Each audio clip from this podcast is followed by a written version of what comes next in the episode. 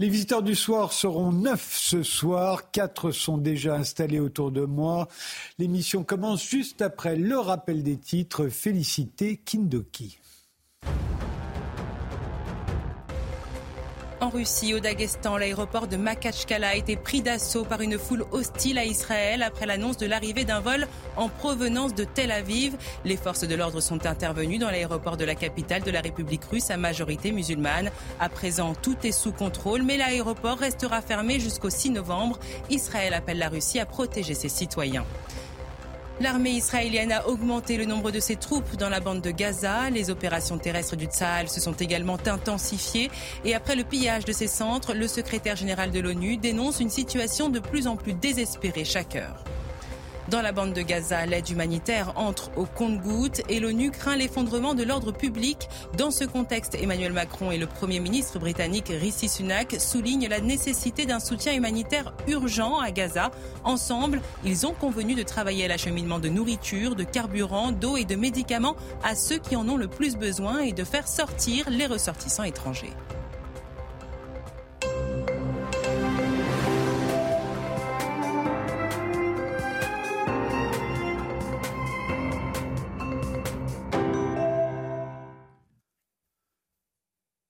Bonsoir, bienvenue sur le plateau des visiteurs du soir. Il est 22h, c'est la fin de la semaine. On va essayer, comme tous les dimanches, de prendre un peu de recul sur l'actualité. D'ailleurs, on terminera l'émission avec Bill François, qui est biophysicien et qui vient de publier Les génies des mers. Il nous expliquera pourquoi il ne faut pas sous-estimer les animaux marins.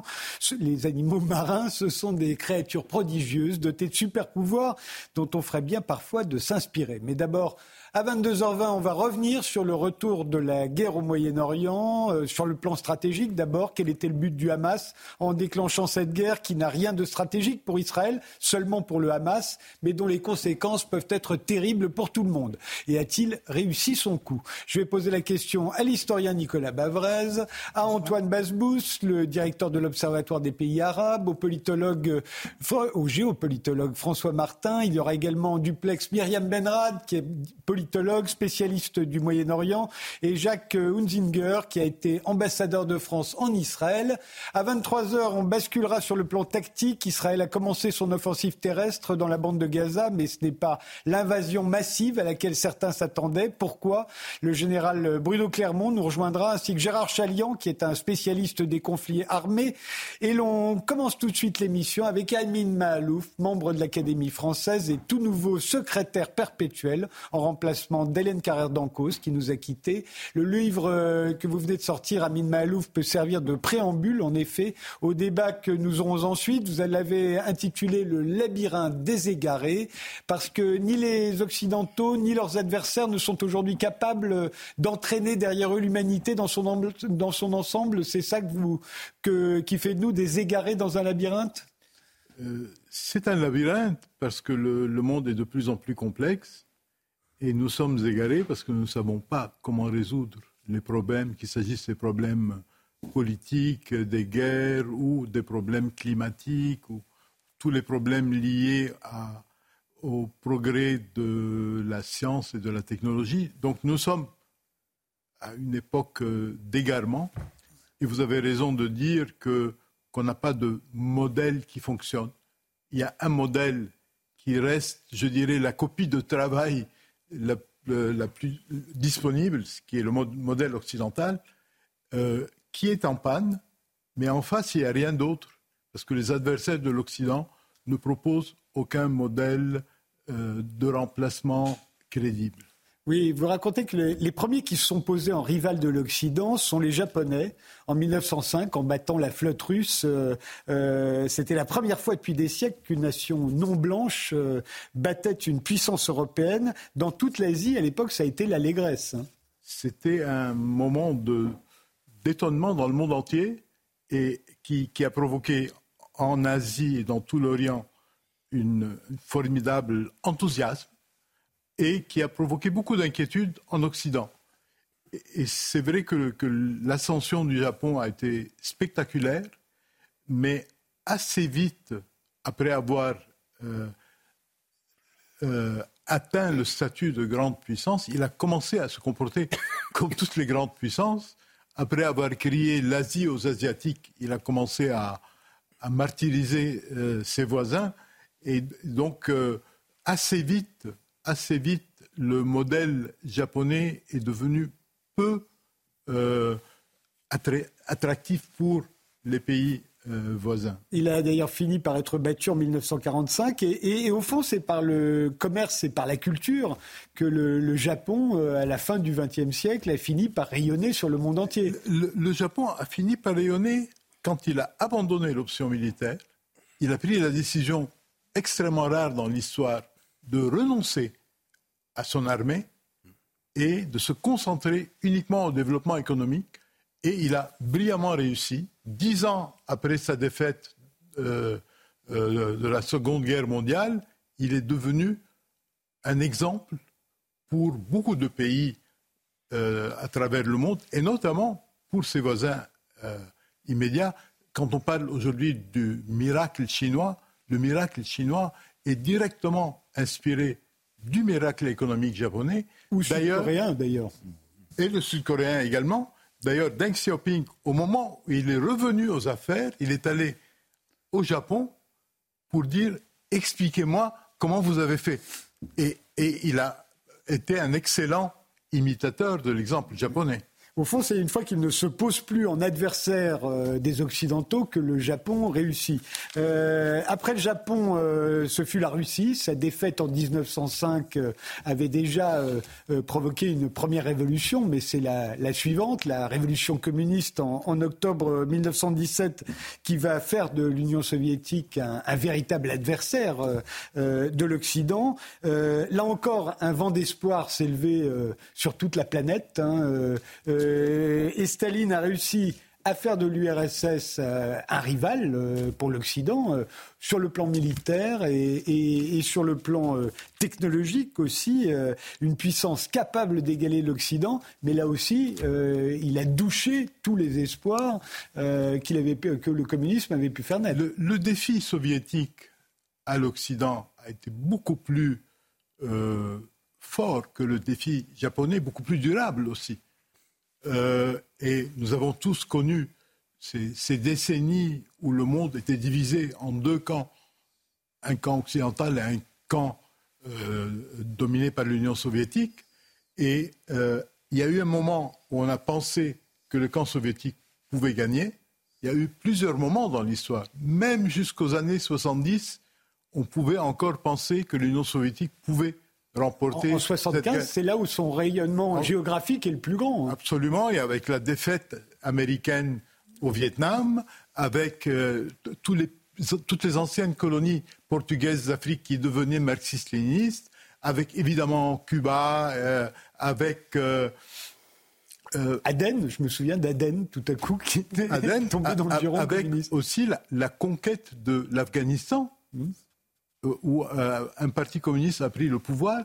Et là, là, je pense qu'ils ont atteint la limite de leur expansion et, de l'arrogance, il faut dire, parce que à partir de là, euh, l'Union soviétique a commencé à sa dégringolade. L'Afghanistan a été son Vietnam. Et en 15 ans, en 15 ans, ce pays qui était la seconde, l'autre superpuissance mondiale, s'est effondré. S'est effondré d'une manière spectaculaire. Et donc, cet immense espoir qui a, été né en 1917, qui a, comme vous l'avez dit, été douché complètement par le système qui ne fonctionnait pas, surtout dans l'économie ne fonctionnait pas, le système politique était complètement sclérosé. Et je crois que la personnalité de Staline a été un élément déterminant. Je crois que le, le modèle soviétique ne pouvait pas réussir après Staline. Même la déstalinisation n'a pas débarrassé le pays de l'ombre de Staline, de tout ce que Staline a, coûté à l'exemple soviétique. Je crois que même Khrouchtchev a dû se comporter un peu comme Staline à, Budapest, euh, par exemple, parce qu'ils avaient peur de perdre ce que Staline avait conquis en Europe orientale. Et euh, le legs, en plus de l'Union soviétique à ce moment-là, c'est la dictature, le parti unique, qui va, qui va faire beaucoup d'émules hein, dans, les, dans les, pays euh, nouvellement indépendants, euh, mais c'est aussi l'absence de liberté et, la misère économique. oui, je crois que la, la, principale faiblesse était économique, c'est-à-dire nulle part le système dirigiste soviétique n'a fonctionné, et beaucoup de pays qui ont voulu le suivre en étant persuadés que c'était une voie vers le développement ont, ont connu des, des désastres, ont connu la ruine. Et le système politique, en réalité, n'a fait qu'exporter l'idée qu'on pouvait parfaitement gouverner un pays avec un parti unique, que c'était un système de gouvernement tout à fait légitime. Et cela aussi a provoqué partout des, désastres. Euh, reste, reste la Chine. Euh, qui, a une longue histoire derrière elle, mais qui s'est endormie pendant plusieurs siècles. Hein, vous le racontez en détail avant de connaître euh, euh, un siècle au moins d'humiliation et de misère. C'est Deng Xiaoping dont vous parliez, qui l'a sorti de là, la fin du XXe siècle. Elle se pose aujourd'hui en alternative à l'Occident, dont elle n'est pas loin d'égaler la puissance économique. Hein. En fait, les deux exemples, les deux défis japonais et russes ont été sont des défis du passé et on a vu comment ils se sont terminés. La Chine, c'est un défi d'aujourd'hui. On ne sait pas encore comment les choses vont évoluer. On ne sait pas si la Chine va être la première puissance globale comme elle le souhaite en 2049 ou avant, ou bien si euh, ce, ce, géant, en raison de ses fragilités, va se perdre, va s'égarer en chemin. En tout cas, la Chine a connu un destin extraordinaire, puisque jusqu'au XVe siècle, XVIe siècle, on pouvait la considérer comme la grande puissance dans le monde. Probablement que euh, son économie était la première au monde à l'époque. Et elle a connu une, euh, une tentative au XVe siècle de, de rôle international. Elle a construit une flotte extraordinaire euh, qui, qui, a commencé à se répandre dans toutes les mers.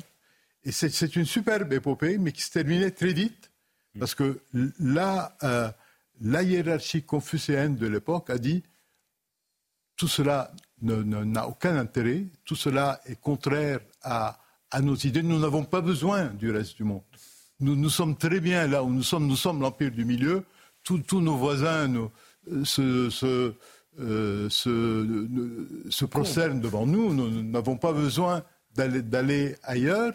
Et euh, quand ils sont entrés de nouveau en contact avec le reste du monde, l'Europe s'était développée, elle avait conquis le monde et la Chine était restée là où, où elle pensait que le monde entier était resté et elle a subi une succession d'humiliations, dont la fameuse guerre de l'opium, et elle a mis beaucoup de temps à se relever. Et même quand elle a commencé à se relever, avec euh, la, République, puis avec Mao Tse-tung, etc., il y a eu toute une série d'égarements, parce qu'encore une fois, je reviens au même terme, il y a eu des égarements avec Mao Tse-tung, avec le grand bond en avant, avec la révolution culturelle, et le pays a eu toute une succession de tragédies jusqu'au moment où Deng Xiaoping est arrivé, et là, je pense qu'il a été un, des grands hommes de l'histoire.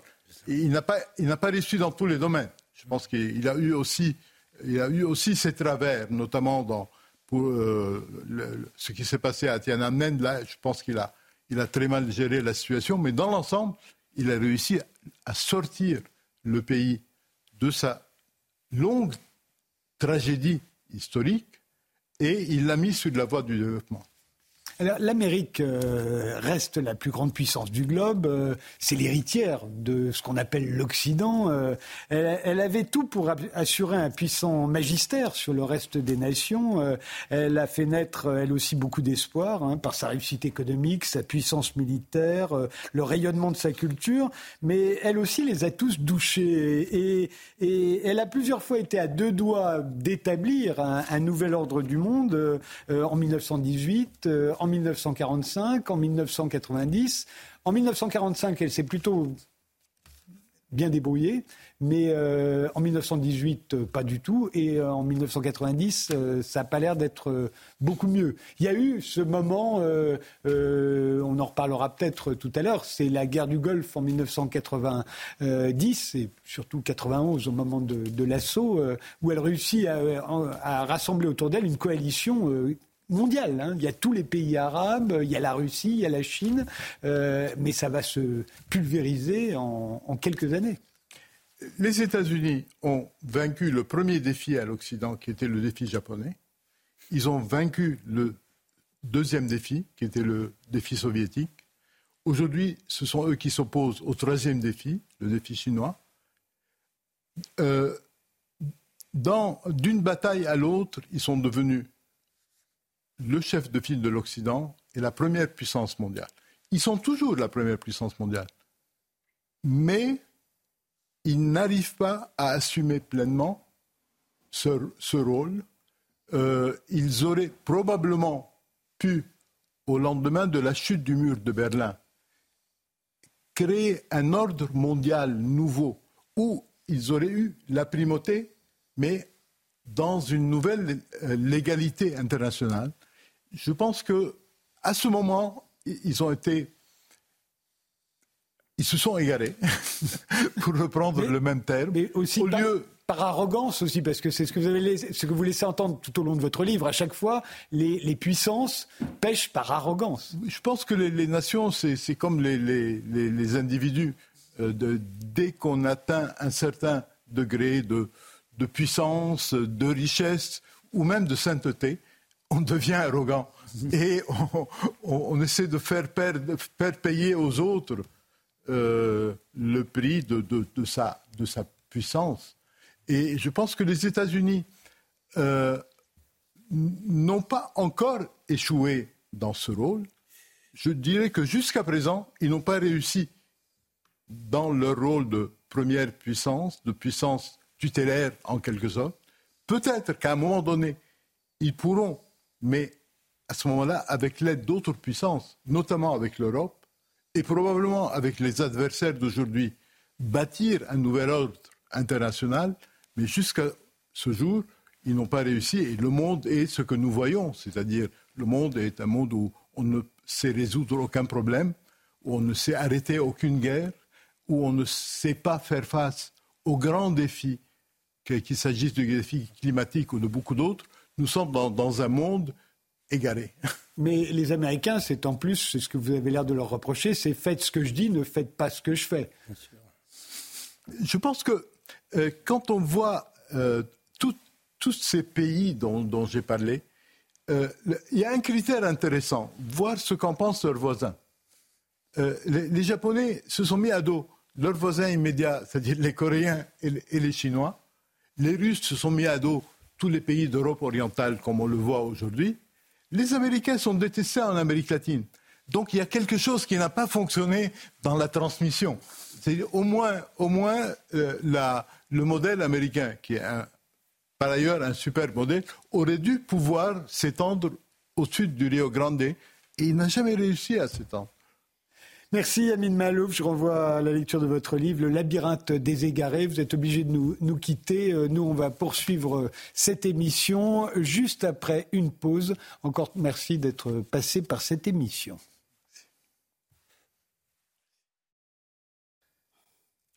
La guerre a fait son retour au Moyen-Orient. On discutera tout à l'heure à 23h de la tactique sur le terrain, mais d'abord la stratégie. Quel était le but du Hamas en déclenchant la guerre? Quelle était la stratégie suivie jusque-là par Israël et celle de l'Arabie saoudite, de l'Iran, de la Turquie, des États-Unis, de la Russie, qui se retrouvent tous mêlés indirectement au conflit? Pour répondre à toutes ces questions, les visiteurs du soir sont Nicolas Bavrez, historien, l'auteur de Démocratie contre empires autoritaire. Antoine Basbous, le directeur de l'Observatoire des pays arabes, vous l'avez fondé il y a plus de 30 ans maintenant. On vous doit des livres comme L'Arabie saoudite en question ou Le tsunami arabe. François Martin, vous êtes président du club HEC Géostratégie. Vous avez travaillé 40 ans dans le commerce international de l'alimentaire, ce qui vous a fait sillonner la planète. Vous êtes l'auteur de d'Ukraine, un basculement du monde. Vous écrivez également dans le Nouveau Conservateur, notamment sur la guerre à Gaza. Myriam Benrad, Est avec nous en duplex. Euh, elle est politologue, spécialiste du Moyen-Orient euh, et professeure à la Schiller International University. Votre dernier livre, c'est L'État islamique est-il des faits, des faits? Et enfin, euh, Jacques Hunzinger, qui a été l'ambassadeur de France en Israël de 1999 à 2003, avant de publier Le Globe et la Loi, 5000 ans de relations internationales. Alors Israël, après avoir bombardé pendant trois semaines la bande de Gaza, a débuté son, son offensive terrestre. Est-ce que c'est ce que voulait le Hamas depuis le début en commettant un, massacre effroyable sur le territoire israélien auquel Israël était obligé de répliquer par la guerre? Est-ce qu'elle ne cherchait pas à tirer Israël dans ce qui pourrait bien être un piège, Nicolas Bavrez? Bien sûr, et on, peut se dire que pour l'instant, euh, le piège du Hamas a plutôt euh, fonctionné. Quand on regarde euh, il y a quelques semaines, finalement, le, conflit israélo-palestinien n'intéressait euh, plus personne, était considéré comme réglé. Euh, pour Israël, donc, euh, avec sous l'autorité des États-Unis, était engagé dans les accords d'Abraham. Donc, les pays arabes modérés étaient en train finalement de trouver des accords avec Israël. Et le pari d'Israël, c'était de dire que cette paix avec les dirigeants du monde arabe modéré euh, permettait de, euh, d'un côté, de continuer la colonisation en, Cisjordanie, de l'autre côté, euh, de tenir le Hamas, qui était par ailleurs acheté avec le commerce, etc., dans son enclave, et que ça n'était plus, ça n'était plus un problème. Et tout ceci, évidemment, a été fracassé par ce qui s'est passé le 7 octobre. Donc aujourd'hui, pour tout le monde, le conflit israélo-palestinien est de nouveau au cœur de l'agenda. Israël est englué. Euh, les accords d'Abraham, euh, plus personne n'en parle. Euh, et, par ailleurs, pour, on, se retrouve avec des actes terroristes, des actes antisémites, des manifestations dans tout le monde occidental. Et donc le, monde a complètement changé. Et on voit que parfois les, les, terroristes, les terroristes font l'histoire. J'ajoute que le, euh, auparavant, donc, le monde avait les yeux rivés sur l'Ukraine et qu'aujourd'hui, c'est beaucoup moins le cas. Donc, il est clair que euh, ça, c'est un, voilà, un avantage également pour, le, la, également pour la Russie. et puis, la dernière chose quand même à rajouter sur le plan stratégique en un mot, c'est ce qui s'est passé à l'ONU, c'est-à-dire que on ne peut pas dire qu'aujourd'hui on est dans un, un est-ouest, c'est multipolaire, c'est très compliqué, mais il n'empêche que on a bien d'un côté un rapprochement sud-global empire autoritaire contre les démocraties occidentales. Ça, si on parle stratégie, ça c'est quand même quelque chose et quelque chose qui va peser euh, durablement. Euh, juste une minute, Antoine Basbouche, et je vous redonnerai la parole juste après, mais il va y avoir le rappel des titres. Même question, est-ce que, c'est, est-ce que la stratégie du Hamas, c'était d'en arriver là?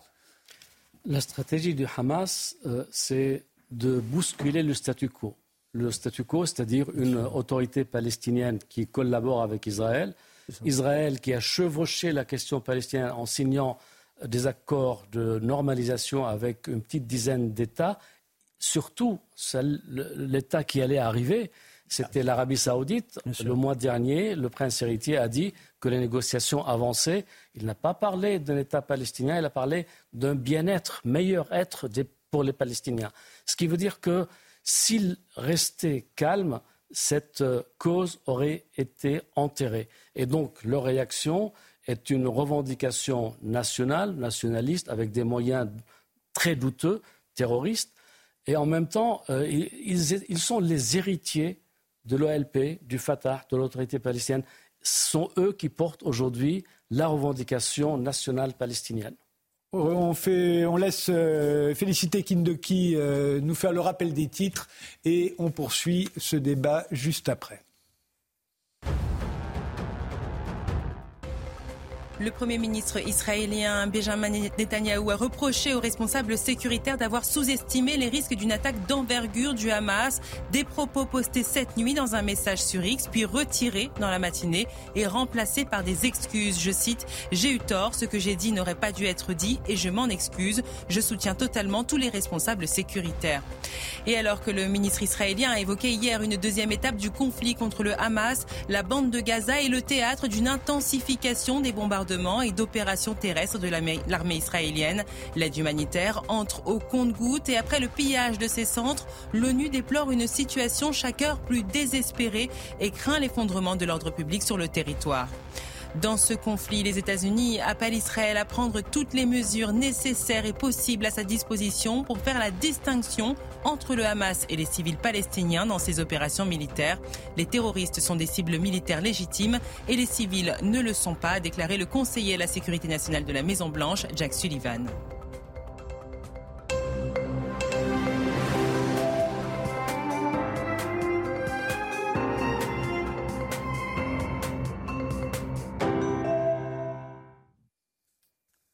Vous redonne la parole à Antoine Basboost euh, très vite. Euh, la stratégie de l'Arabie saoudite, alors, euh, c'était laquelle? En se rapprochant d'Israël, en se réconciliant avec l'Iran, sous l'égide de, la Chine, et en refusant de soutenir les États-Unis au moment où il s'agissait d'augmenter ou de baisser la production de pétrole pour contrarier les Russes. C'est quoi la stratégie de Mohamed Ben Salman dans, dans toute cette affaire? Mohamed Ben Salman a engagé une réelle révolution culturelle. Il y a sept ans, à Riyad, il n'y avait pas une femme au volant, pas, toutes les femmes étaient voilées, il n'y a pas de cinéma, pas de, de musique. Le pays était wahhabisé, wahhabite totalement. Il a renversé cet ordre-là. Et c'est, honnêtement, je n'aurais jamais cru vivre ce changement. Son, son, son projet, c'est quoi? C'est moderniser le pays. C'est pousser vers l'avenir et c'est la jeunesse qui était abandonnée. D'où euh, sa popularité au sein de cette jeunesse. Il a défié les États-Unis.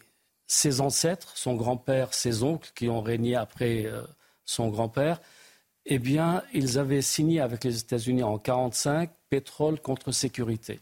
Eh bien, quand euh, l'Arabie a été attaquée par les proxys iraniens, M.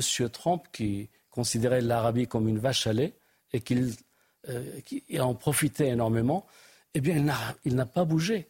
Et donc l'Arabie s'est retrouvée toute seule face au proxy de l'Iran, sans protection. Du coup, ils ont forgé une doctrine nationale.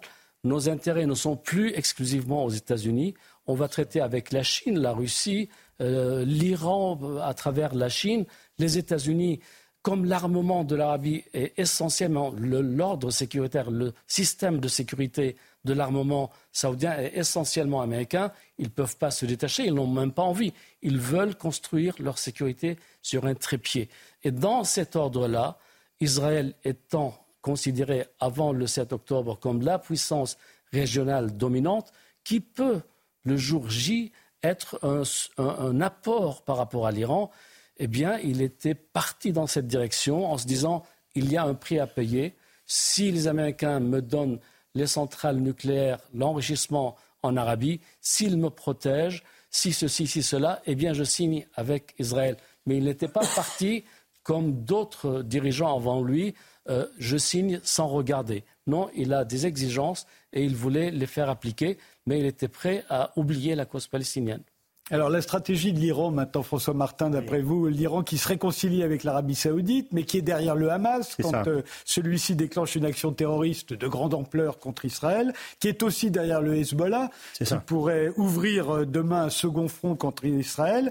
L'Iran qui laisse aussi entendre qu'elle pourrait intervenir directement dans le conflit. Oui, c'est ça. on s'est vu euh, hier. Je vous ai dit que je pensais que, en fait, moi, moi j'ai donc j'ai travaillé beaucoup en Arabie saoudite et en particulier sur la côte persique, l'Arabie saoudite, Al-Khobar, euh, Bahreïn, euh, Koweït, etc. Il y a énormément d'Iraniens là. Ce sont les types les plus malins et les plus, euh, les plus finaux de la Terre.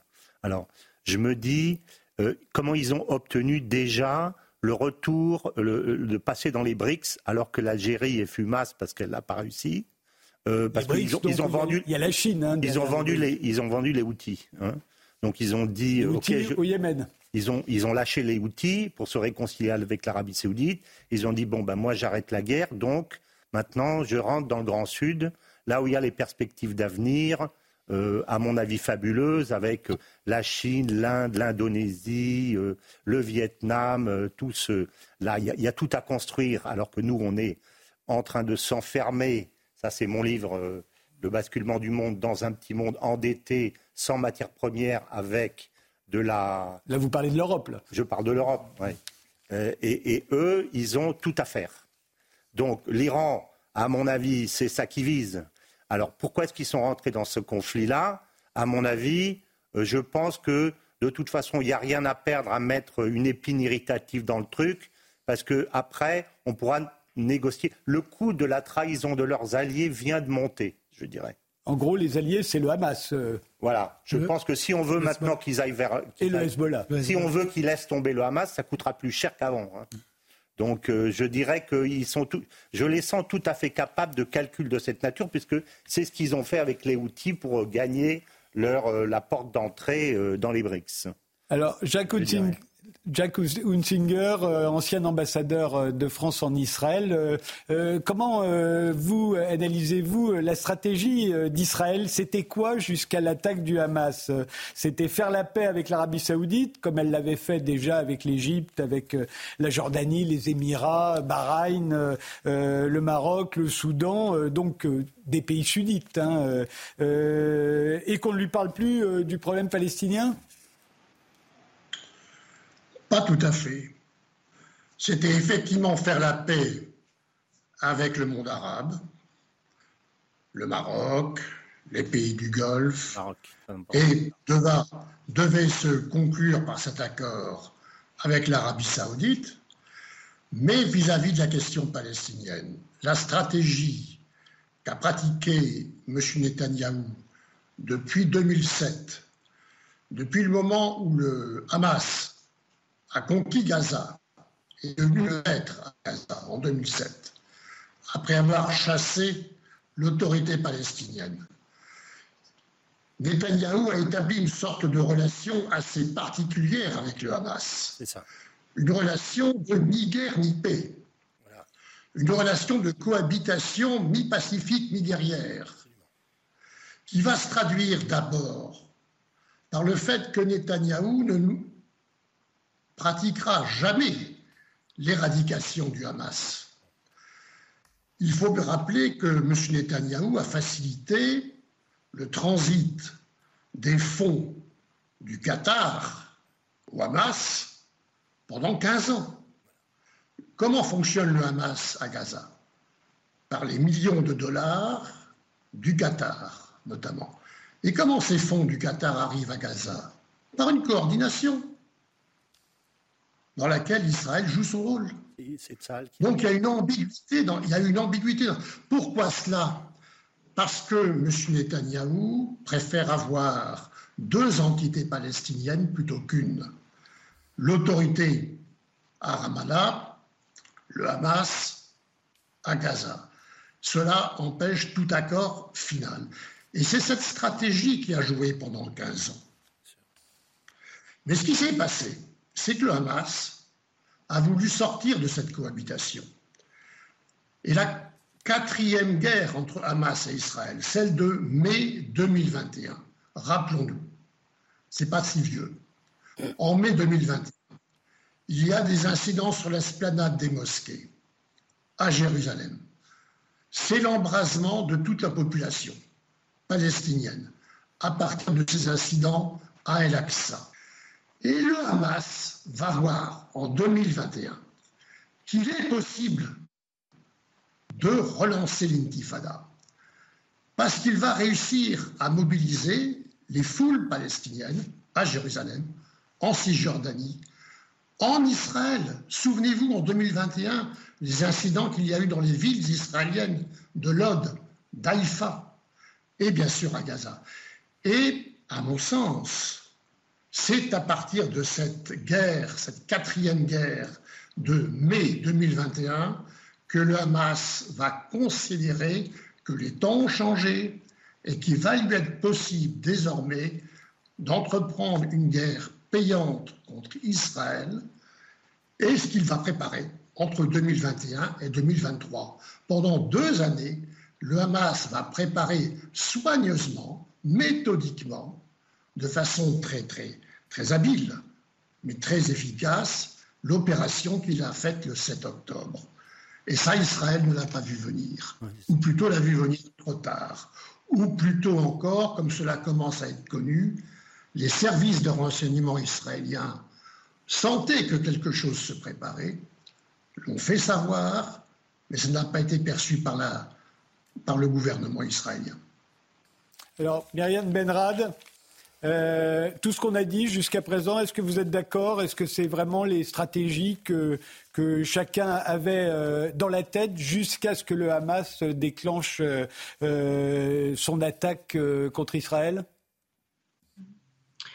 Bah, je, pense qu'il y, y, a eu beaucoup d'éléments déjà apportés à ce débat. Je crois qu'on assiste au retour de la, de la question palestinienne à l'échelle internationale, on le voit très bien, et puis au niveau euh, régional de la cause palestinienne, autour euh, d'une mobilisation très importante, non seulement en Cisjordanie en soutien aux Palestiniens euh, de Gaza, mais aussi on le voit partout, partout ailleurs dans les pays arabes et, bien au-delà dans l'ensemble du monde musulman. Il y a un réveil de, du soutien traditionnellement apporté à cette cause palestinienne. Donc ça, c'est quand même euh, important. D'ailleurs, ça marque un tournant assez rapide, voire euh, euh, fulgurant dans l'évolution de ce conflit, parce que souvenons-nous qu'après l'attaque du 7 octobre, l'opinion publique internationale penchait plutôt du côté d'Israël, dont la riposte fulgurante, moi je l'ai qualifiée de vengeresse, d'ailleurs ce, ce, furent les mots de Benjamin Netanyahou et d'autres dirigeants israéliens, ont certes déjà infligé des pertes très importantes hein, dans le camp palestinien. Euh, on sent très bien que l'idée est vraiment de punir euh, Gaza pour euh, ces actes, ces crimes qui ont été commis. Mais dans le même temps, on a vu l'opinion publique internationale vraiment eh bien, se tourner très rapidement du côté des Palestiniens. Bon, on a évoqué le Sud global, les pays, on va dire les BRICS, enfin les pays émergents, un certain nombre d'États, de, nations qui par ailleurs ont euh, exprimé euh, leur soutien euh, aux Palestiniens. Donc ça, c'est important aussi parce que ça met quand même, ça place les États-Unis, un certain camp occidental dans une situation, je pense, d'isolement, au moment où l'Assemblée générale des Nations Unies penche aussi du côté palestinien. Je voudrais aussi peut-être réagir sur ce ce qui a été dit sur, sur la, stratégie d'Israël. Il est vrai que, l'État hébreu a joué pendant très longtemps non seulement l'islamisation de la question palestinienne, en, ayant soutenu en réalité euh, au départ le mouvement Hamas contre l'autorité palestinienne, et puis surtout euh, en ayant euh, fait en sorte qu'il n'y ait en effet aucune réconciliation, aucun accord, ce qui de, de facto empêchait la solution à deux États au-delà des, questions de, territoire. Donc ça c'est important quand même de le rappeler. Peut-être un dernier point ou deux. Bon, on peut se demander si la stratégie du Hamas n'était pas en effet, de, par cette violence, de provoquer euh, une confrontation euh, de grande ampleur et puis, dans un second temps, euh, une, troisième intifada. C'est vrai qu'on voit la Cisjordanie s'embraser, donc on a quand même des questions à, poser. On, verra comment les choses évoluent. Et puis, par ailleurs, la, question tout de même du réengagement de la communauté internationale qui est qui s'est peut-être un peu complu, je dirais, euh, dans cet euh, espoir euh, que représentaient les accords d'Abraham, qui en réalité dépolitisait cette question palestinienne, qui faisait de manière très superficielle, à mon sens, passer des questions économiques, commerciales avant, avant ce dossier qui avait été donc complètement relégué. Et aujourd'hui, on voit bien que, euh, bah, ça n'a pas été, euh, ça n'a pas pris en quelque sorte. Et puis, je ne donne pas cher pour ma part des accords d'Abraham euh, et de tout processus de normalisation après cette vague de violence qui va laisser des traces très profondes. Et, les États-Unis, alors Nicolas Bavrez, euh, parce qu'on faisait allusion tout à l'heure à 1990-91, au moment de la première guerre du Golfe, où les Américains réunissent autour d'eux une, vaste coalition comprenant tous les pays arabes euh, à l'époque contre, contre l'Irak. Euh, ensuite, tout ça a été euh, plus ou moins pulvérisé par l'invasion de l'Irak et la déstabilisation de la région. On avait l'impression que l'Amérique euh, voulait se retirer euh, du Moyen-Orient depuis plusieurs années. Est-ce qu'aujourd'hui, ils sont obligés de revenir? Là aussi, ce serait une des conséquences de l'attaque du Hamas, de même qu'Israël se retrouve dans une guerre qu'elle ne souhaitait pas, les États-Unis sont condamnés à revenir au Moyen-Orient alors qu'ils voulaient s'en éloigner en fait, euh, ils ne veulent pas s'en éloigner. Ils l'ont fait avec deux, en fait, deux évolutions qu'il faut avoir en tête. l'évolution stratégique, les guerres perdues d'Irak et de, Syrie. Mais il faut jamais oublier que les États-Unis aussi se sont libérés de leur dépendance énergétique au Moyen-Orient. Les États-Unis sont redevenus le premier producteur d'hydrocarbures du monde, avec les gaz de, le gaz de schiste notamment. Et donc, les États-Unis ont aussi beaucoup plus de marge de manœuvre aujourd'hui et on voit à quel point l'énergie est importante et à quel point ça compte dans la réindustrialisation euh, et le retour en force économique euh, des États-Unis. Donc c'est vrai que la priorité stratégique des États-Unis, ça a été clairement dit, c'est le seul point de, de, cohérence ou de convergence de la classe politique américaine, c'est la Chine. Donc ils ont été obligés de se réengager en Europe pour l'Ukraine. Et ça, c'est un vrai réengagement parce qu'il y a 120 000 hommes quand même aujourd'hui en Europe. Pour l'instant, les États-Unis soutiennent Israël aussi avec euh, une dimension de politique intérieure euh, très forte, mais c'est on parle des, porte-avions qui arrivent en Méditerranée. mais, envoyer deux porte-avions, c'est pas envoyer 120 000 hommes qui sont sur place. Et donc, on va voir si ceci va, va, durer. Mais, mais, il est clair qu'en tout cas, pour les États-Unis, euh, c'est un, retour qui est un retour contraint, mais qui n'a pas vocation à s'inscrire dans un euh, temps long. Juste d'un mot sur ce qui a été dit, euh, parce que je crois que c'est une dimension qui est très importante, c'est que c'est un vrai conflit asymétrique, et que dans un conflit asymétrique, la guerre de l'information est absolument centrale. Et que le pari du Hamas, là aussi, c'est de se dire que, après le choc épouvantable du 7 octobre, les massacres, c'est vrai que euh, il y a eu un, mouvement de solidarité évident avec Israël, mais le pari, c'est de dire qu'il y, a, y a le double piège. Il y a le piège pour l'armée israélienne à Gaza, et il y a le piège de la guerre de l'information, qui est que maintenant, et sans doute pour une période assez longue, euh, les, les, morts ce sont dans les civils euh, palestiniens. Et on a eu, c'est là où on voit le voile de l'idéologie, c'est qu'on a eu ce moment quand même très singulier avec la fausse nouvelle d'un bombardement israélien sur l'hôpital euh, euh, Ali Arabi et que cette nouvelle a été démontrée comme fausse, mais que euh, les deux tiers du monde ont voulu croire et continuent à vouloir croire que c'est que, vrai. donc ça montre là encore la, la, structure idéologique et, et, ce qui est ce qui a été rappelé à l'instant et qui est très juste, c'est que je pense que et là ça avait été sous-estimé, c'est que les dirigeants dans le monde arabe voulaient faire la, effectivement la paix avec Israël et passer à autre chose mais ça, on, a vu l'ampleur des passions que suscite ce conflit dans le monde arabe, et y compris d'ailleurs dans les communautés musulmanes qui sont présentes dans les, dans les, pays, dans les pays développés. Donc pour ça aussi, dans cette dimension de guerre de l'information, et qui va, qui va durer, hein, aujourd'hui on voit que le rapport de force est complètement inversé. Hmm. Oui, oui, je voulais rajouter à ce que vous dites sur la stratégie du faible fort. D'abord, je partage totalement ce que vous avez dit. Il y a aussi un autre élément de la stratégie du faible fort dans la, guerre asymétrique théorisée par, par Galula, comme vous le savez, que Petreus considère comme un des trois plus grands stratèges de tous les temps. Il explique, il reprend Mao et il dit que le but de l'insurgé, c'est de se cacher euh, au milieu de la population comme un poisson dans l'eau. Donc le but en fait, quand on lance une attaque comme ça, c'est de faire en sorte que la réponse du contre-insurgé soit totalement disproportionnée, de telle sorte qu'il frappe la population civile pour que la population civile se resserre autour des insurgés. C'est ça la stratégie de, l'insurgé dans une guerre contre insurgé On, y reviendra tout à l'heure. Dans ce sens-là, ils ont absolument réussi. Alors, ce que je voulais dire aussi, c'est que euh, je pense que dans cette situation-là, euh, euh, Israël est bien piégé très très bien piégés parce qu'ils ont véritablement un choix à faire. Aujourd'hui, les images de Gaza sortent tous les jours avec 7000 morts, demain 10 000, 15 000, 20 000 morts, etc. Et puis pendant ce temps, ils savent que la reprise de, des, des, des, tunnels, etc., à Mossoul, ça a duré des mois. On en parlera tout à l'heure à 23h. C'est compliqué. Pour eux, c'est très compliqué. Il y a, si je peux ajouter juste un dernier élément qui complique encore les choses, qui sont les, les 220 euh, ah otages. On en parle tout, tout ça, c'est sur le plan tactique, sur le terrain à 23 heures. Euh, restons sur les stratégies. La Russie, quelle est sa stratégie? Elle a, elle a, reçu une délégation du Hamas, euh, accompagnée du vice-ministre des Affaires étrangères iranien, euh, qui ont été reçus tous les deux à, Moscou. Antoine Basbous, c'est quoi la stratégie de la Russie au Moyen-Orient? D'abord, c'est le grand soulagement, ce qui vient de se passer à Gaza pour la Russie. Le, Hamas, c'est un proxy de l'Iran, allié de la Russie qui lui fournit des drones et des missiles dans la guerre en Ukraine.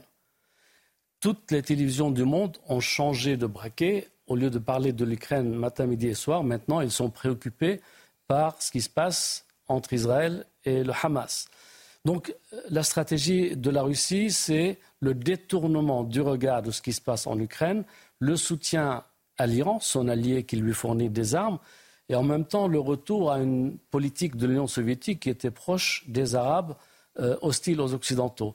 Donc là, ceux qui sont en vraie difficulté sont les pays qui ont pactisé avec Israël, où les gouvernements, les régimes sont contraints de respecter leur signature, mais leur opinion publique euh, ne sont pas du tout avec euh, euh, cette, normalisation avec Israël.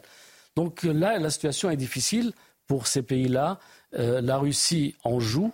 Elle a reçu le Hamas et, le numéro 2 des affaires étrangères iraniennes avec une promesse, c'est qu'une petite dizaine de ressortissants d'otages russes ou, israélo-russes devraient être libérés. Donc voilà, la Russie, pour elle, c'est du pain béni de voir les, caméras se détourner d'Ukraine vers Gaza.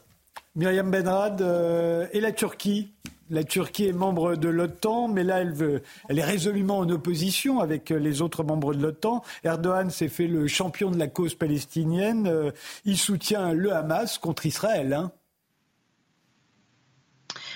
Oui, alors bon, d'une part, il faut quand même, je pense, préciser qu'il y a une dégradation, euh, il y a eu une dégradation au cours des dernières années des relations euh, entre la Turquie et euh, Israël, et puis par ailleurs la Turquie sur beaucoup d'autres dossiers. Je, citerai par exemple la Syrie a été euh, sur une position d'équilibriste entre, en effet, comme vous, venez de le mentionner, euh, le fait que la Turquie est un, membre euh, de, pays membre de l'OTAN, et puis en même temps cette stratégie, cette politique très néo-ottomaniste, on a pu la qualifier ainsi, qui vise à, à projeter maintenant sa puissance dans le, à travers le Moyen-Orient, dans l'ensemble du monde musulman, puisque ça va sur vraiment enfin, cette influence, elle se projette sur une, variété de théâtres, y compris parfois euh, très loin. Donc euh, la, Turquie aujourd'hui, euh, à mon avis, par ce soutien très agressif apporté à, au Hamas, Erdogan a, utilisé des mots quand même très forts hein, contre Israël et, ses dirigeants il y a vraiment cette volonté d'asseoir, encore une fois, à mon avis, cette suprématie régionale Maintenant, est-ce que ça traduit un positionnement sincère euh, Bon, le pouvoir actuel est très euh, favorable, on le sait, euh, à certains courants dits modérés, qui ne sont pas toujours d'ailleurs de l'islamisme dans le camp sunnite. Donc la sympathie idéologique est peut-être aussi présente à travers ces déclarations, mais ça pose quand même, je pense, qu'on le veuille ou non, des questions réelles par rapport à la Turquie, par rapport à nos relations avec la Turquie, ce qu'on peut attendre aujourd'hui euh, d'un État qui, comme, vous le disiez, est, membre de l'OTAN avec toutes les tensions qui se sont manifestées euh, autour euh, d'un différent d'un grand nombre pardon, de dossiers et ça, ça, ne remonte pas à cette dernière explosion de violence entre, entre Israéliens et Palestiniens. Donc ça pose des questions par rapport au rôle de la Turquie, mais encore une fois, on l'a vu sur bien d'autres terrains. Oui, je voulais juste dire qu'on a parlé de, beaucoup de, de, grands pôles mondiaux on n'a pas parlé de l'Europe. J'allais poser la question. J'allais poser la question à, Jacques Zinger. Alors je voulais. Euh, euh, est-ce que la est-ce que la France euh, a encore une stratégie au Moyen-Orient? Et, est-ce que c'est la même que celle des Européens, si tant est que l'Europe en a une? La France a, la France a encore une parole et la France a encore une action. Euh, c'est le seul pays de l'Union européenne qui ait une parole et une action. C'est le seul pays de l'Union européenne qui puisse se permettre, comme l'a fait euh, Emmanuel Macron, d'aller euh, en Israël, à Ramallah, à Amman et au Caire, pour avoir notamment au Caire des entretiens substantiels qui vont commencer à porter leurs fruits dans les jours prochains en matière d'aide humanitaire sur le terrain. Ça, Il n'y a que la France qui puisse le faire, c'est un fait. Alors, je ne veux pas dire que la France a l'influence des grands qui y sont présents, l'Amérique ou la Russie, mais la France a une action et une parole qui comptent encore dans la région. La France, comme d'autres, a considéré que la question palestinienne était devenue secondaire, qu'elle n'était plus au cœur des, choses. On a tous considéré cela. Et bien voilà que la question palestinienne revient au centre. Et la politique française, à mon sens, de ce qui va se passer dans les prochaines semaines, va être tout à la fois d'agir sur le plan humanitaire, Deuxièmement, d'agir pour que l'opération militaire israélienne sur Gaza soit relativement modérée, tout en étant efficiente sur le long terme. Et troisièmement, le moment venu, dans quelques semaines, dans quelques mois, de faire comprendre que même si le problème du Hamas est réglé, partiellement ou pas, eh bien la question palestinienne est toujours là et se reposera, et qu'il faut en arriver à rouvrir le dossier politique. Ça, je pense que la politique française, globalement, est l'une des seules à pouvoir agir en ce sens avec ses alliés et ses amis. Merci euh, Jacques Singer. Euh, Antoine Basbous et, Nicolas Bavrez, alors sur la France, elle a encore une stratégie au Moyen-Orient? C'est du en même temps, c'est-à-dire le président de la République, quand il a rencontré Netanyahou, il a sans doute été influencé en parlant de coalition contre le Hamas, en comparant Hamas et Daesh. Je crois que c'est un faux pas qui a été commis et qui a été avec une tentation ou tentative de rattrapage à Paris. C'est vrai qu'il il a été à Ramallah, aucun autre chef d'État euh, l'a fait avant lui en Jordanie et puis en Égypte. Cela dit, toute l'Europe, l'Europe finance les Palestiniens pour leur permettre de garder la tête au-dessus de l'eau. C'est un peu le rôle du CICR, ce n'est pas un rôle politique. Le CICR, c'est la Croix-Rouge. La, Croix-Rouge internationale.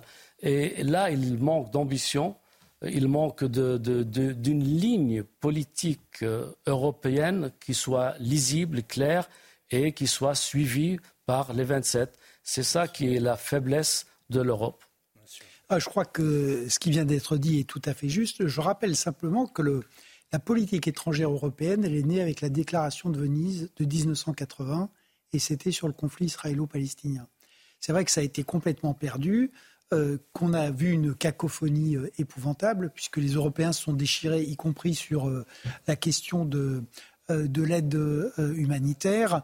Aujourd'hui, on a un peu rapproché les uns les autres, mais si vous voulez, ce qui est frappant quand même, c'est que quand on regarde cette Europe, euh, elle est quand même maintenant cernée par des zones de crise et, de guerre. On commence par l'Ukraine, ensuite on a la Turquie, on voit ensuite il y a le Moyen-Orient, euh, ensuite euh, il y a la Libye, le chaos, le, Sahel, la Tunisie qui est un pays extrêmement instable, et cette Europe est absolument incapable d'assurer sa propre sécurité et d'avoir une action de stabilisation sur cet environnement qui est de plus en plus euh, dangereux. Donc je crois qu'il euh, y a quand même le, vrai appel de ce qui se passe aujourd'hui euh, et du 7 octobre, c'est que qu'il s'agisse de sécurité intérieure ou de sécurité extérieure, il faut vraiment que les Européens prennent leur destin en main et maintenant c'est très urgent. Sur la France, je rejoins ce qui a été... vite parce oui, d'un mot. Je rejoins ce qui a quand même été dit, c'est-à-dire que le, euh, la déclaration du président de la République euh, sur euh, une coalition internationale dérivée de celle contre Enfin, ça voulait dire, ça voulait dire que potentiellement, on demandait à nos alliés de l'OTAN et à des pays arabes modérés d'aller soutenir l'action militaire d'Israël à Gaza. Enfin, je ne sais pas qui a pu inventer ça, mais c'est complètement déraisonnable. Et quelqu'un qui voulait pas d'escalade dans le, conflit. Oui, enfin, je rappelle qu'on a aussi des otages français sur place. Je rappelle que on ne peut pas dire ça et dire qu'on veut la désescalade ou qu'on veut la modération. Là. Enfin, c'était une contradiction dans les termes complètes. Alors, on essaye de sauver la face avec la coalition euh, humanitaire. Pour le coup, elle a plus de sens. Euh, mais c'est vrai qu'une fois de plus, on a quand même l'impression que la diplomatie française, quand même, à force de, à force de supprimer le corps diplomatique, on finit par perdre la diplomatie. On va maintenant euh, s'intéresser à, la tactique. Après la stratégie vient la tactique sur le terrain. L'offensive terrestre a commencé, mais d'abord le rappel des titres. Euh, féliciter Kindoki et je remercie euh, Myriam Benrad et, et Jacques Hunzinger qui nous ont, qui doivent nous quitter maintenant. En Cisjordanie, cinq Palestiniens ont été tués ce matin lors d'affrontements avec l'armée israélienne. Âgés de 29 à 35 ans, deux d'entre eux sont morts dans le camp de réfugiés d'Askar à Naplouse. Les autres incidents ont eu lieu dans un autre camp de réfugiés au nord de Jénine. L'armée israélienne parle de tirs de riposte. La France dit condamner fermement ces attaques de colons israéliens contre les civils palestiniens en Cisjordanie.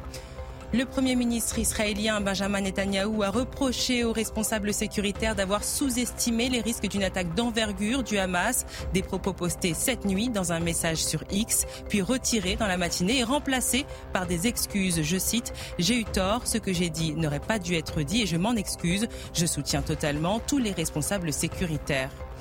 Et alors que le ministre israélien a évoqué hier une deuxième étape du conflit contre le Hamas, la bande de Gaza est le théâtre d'une intensification des bombardements et d'opérations terrestres de l'armée israélienne.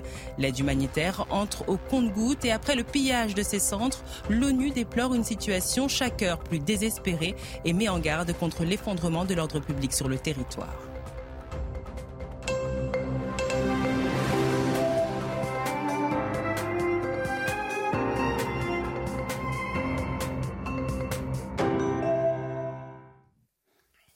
Bienvenue si vous venez de nous rejoindre. Les visiteurs du soir, c'est tous les dimanches de 22h jusqu'à minuit. À 23h30, on s'intéressera au génie des mers avec Bill François. Il vient, il vient nous expliquer pourquoi on a tort de se moquer de la mémoire des poissons rouges ou du QI des palourdes. Les animaux marins sont capables de prodiges que nous serions bien incapables d'imiter. Il va nous en raconter euh, quelques-uns. Mais d'abord, la guerre à Gaza. On en a discuté l'aspect stratégique pendant la première partie de l'émission. Voyons maintenant la tactique sur le terrain, là où ça fait mal. Nicolas Bavrez, l'auteur de Démocratie contre Empire autoritaire, est avec nous depuis le début de l'émission, ainsi qu'Antoine Basbous, le directeur de l'Observatoire des pays arabes. François Martin, le président du club HEC Géostratégie, qui a écrit Ukraine, un basculement du monde. Le général Bruno Clermont, qui analyse les conflits euh, sur CNews, nous a rejoint. Il y a aussi en duplex Gérard Chalian, qui est un spécialiste des conflits armés, qu'il observe depuis plus d'un demi-siècle, la plupart du temps sur le terrain. Euh, Gérard Chalian l'a raconté dans 40 ans de guérilla, dans Voyage, dans 40 ans de guérilla. Euh, c'était paru en 2006. Et votre dernier ouvrage, c'est un atlas stratégique de l'hégémonie au déclin de l'Occident qui est paru l'année dernière. Israël a donc fini par déclencher son offensive terrestre dans la bande de Gaza, mais il ne s'agit pas, semble-t-il, de l'invasion massive à laquelle on aurait pu s'attendre, plutôt d'une offensive précise et limitée. Ils auraient, paraît-il, écouté les, conseils des Américains. Général Clermont, vous nous aviez expliqué euh, dans les visiteurs du soir, il y a 15 jours, à quel point une guerre urbaine est toujours à l'avantage des défenseurs. Hein. Le Hamas, en l'occurrence. Vous pensez que c'est ce qui rend l'armée israélienne aussi prudente euh, la, prudence. Euh, euh, en fait, est en, est phase avec l'objectif qui est un objectif très compliqué et qui va prendre beaucoup de temps. J'aimerais rappeler qu'il n'y a pas une opération, il y a cinq opérations en cours en ce moment. Je vais aller très vite. Gaza, on va y revenir. Je pense que c'est celle dont on parle le plus. Mais il y a également une opération. L'armée israélienne est coupée en trois paquets. Un paquet sur Gaza, qui va être l'objectif principal. Un paquet près de la Cisjordanie, pour intervenir si la Cisjordanie s'enflamme, et puis un paquet au nord euh, face au Hezbollah, avec lequel il y a déjà des accrochages très sérieux entre le Hezbollah et Israël. Et après, il y a une autre guerre qui est en train de se, développer euh, à bas bruit, mais qui quand même euh, est, en train d'inquiéter Washington. Ce sont toutes les milices pro-iraniennes qui sont soit au Yémen, soit en Syrie, soit en Irak, qui commencent à, attaquer les intérêts américains avec des drones, avec des bombardements, et qui obligent le Pentagone à, répondre en en projetant, en déployant des systèmes de défense antiaériens qui sont en train d'être acheminés par C-17 depuis les États-Unis. Et puis enfin, il y en a une dernière opération sur laquelle j'aimerais revenir rapidement. C'est euh, le président avait évoqué une coalition internationale. Eh bien, il y, a une coalition, internationale qui est en train de se mettre en, œuvre. C'est une coalition maritime puisqu'il y a une cinquantaine de bâtiments de guerre de 13 pays différents qui sont en train de converger lentement mais sûrement dans la zone de la Méditerranée orientale, que ce soit autour de Chypre ou au large euh, de la bande, euh, au large d'Israël, pour, euh, pour plusieurs missions on l'a dit, la mission de dissuasion, dissuader l'Iran d'intervenir, dissuader l'Iran d'activer le SBOA pour ouvrir ce fameux front du Nord, mais également éventuellement des évacuations de ressortissants, puisque c'est quand même une priorité des Occidentaux au cas où il y aurait un embrasement du conflit. Euh, et puis, évidemment, on l'a dit, les questions humanitaires, des hôpitaux. Donc, ces bateaux appartiennent, il y a des bateaux américains? Il y a des bateaux américains, mais également des bateaux français, des bateaux britanniques, des bateaux italiens, des bateaux espagnols. Il y a même une, force euh, permanente de l'OTAN qui est pas loin de la zone.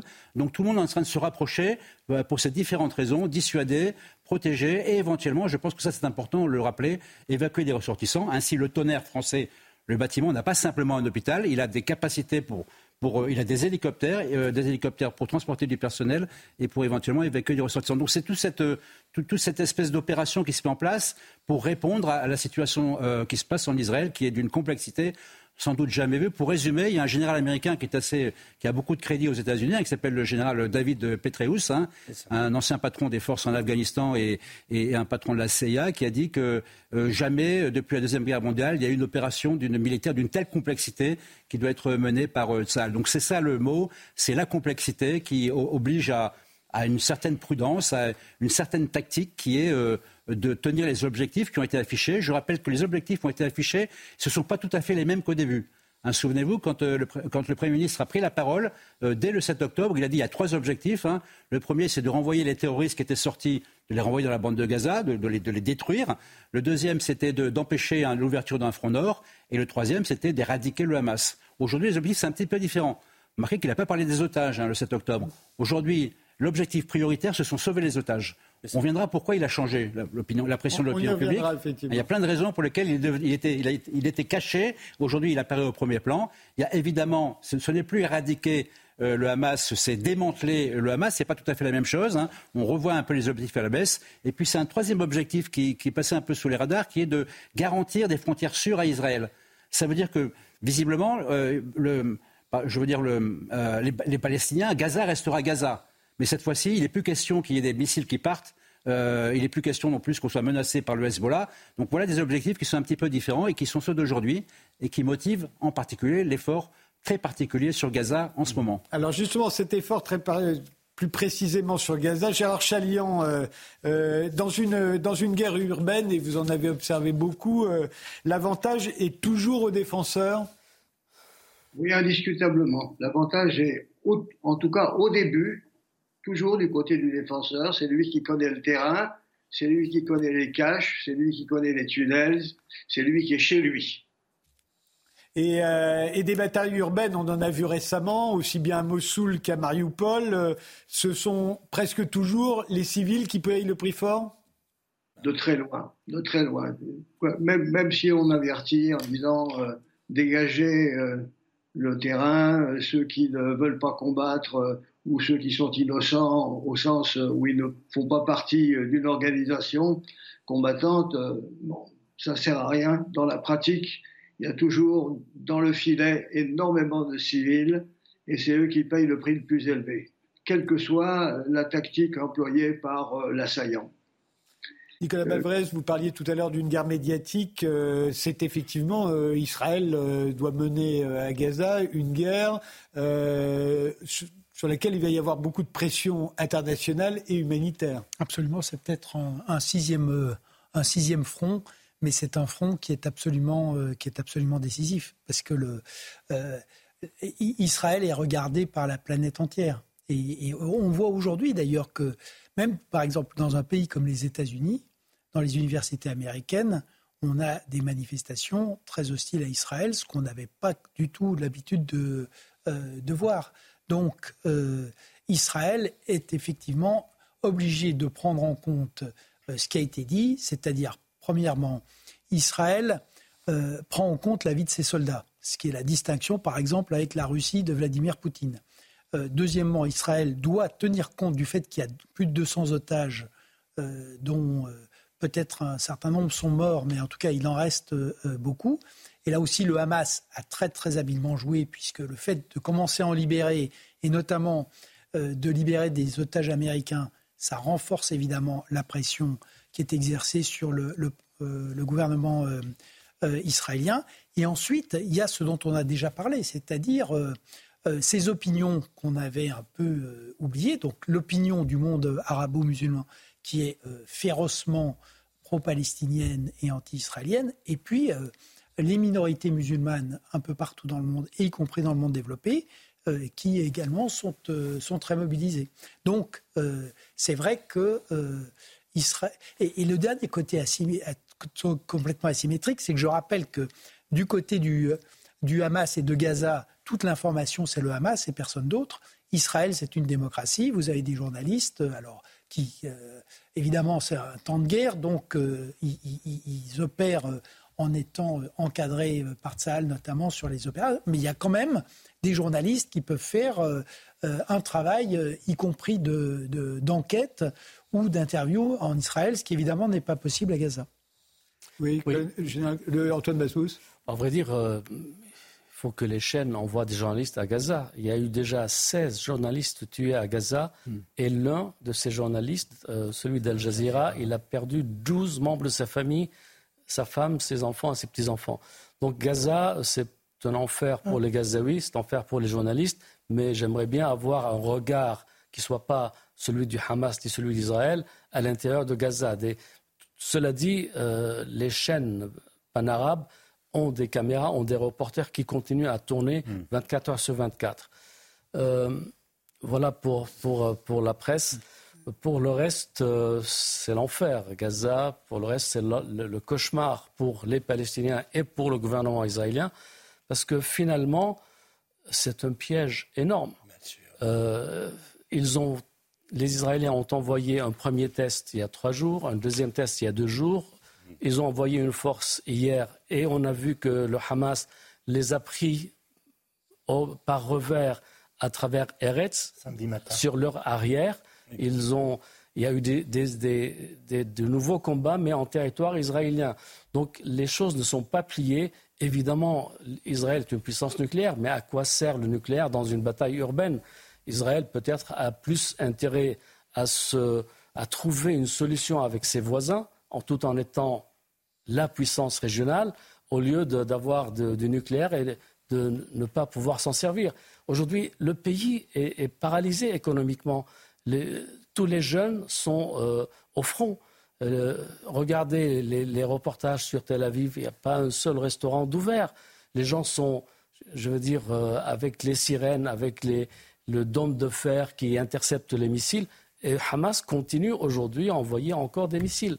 Donc ce n'est pas forcément la bonne solution, ce rapport de force qui est asymétrique et qui fait d'Israël, aujourd'hui, on découvre les faiblesses d'Israël et, la fragilité d'Israël. C'est aussi votre théorie, François Martin, c'est-à-dire qu'en fait Israël se retrouve acculé à faire une guerre qui n'est pas stratégique pour elle. C'est ça. Je, prolongerai ce que vous dites, euh, c'est exactement ça. En fait, euh, euh, Israël est piégé, il y a un énorme problème de temps, de timing, qui, qui rejoint d'une part la tactique et d'autre part la stratégie à long terme. Parce que ce qui est stratégique pour Israël, véritablement, c'est l'ouverture vers les pays arabes. Par contre, il voit tous les jours le compteur tourne avec les morts, les morts, etc., etc. Et par ailleurs, je crois que vous l'aviez, mon général, expliqué il y a 15 jours, on ne prend pas une ville comme ça, militairement, euh, en l'espace de 15 jours. Ce n'est pas possible, il faut des mois.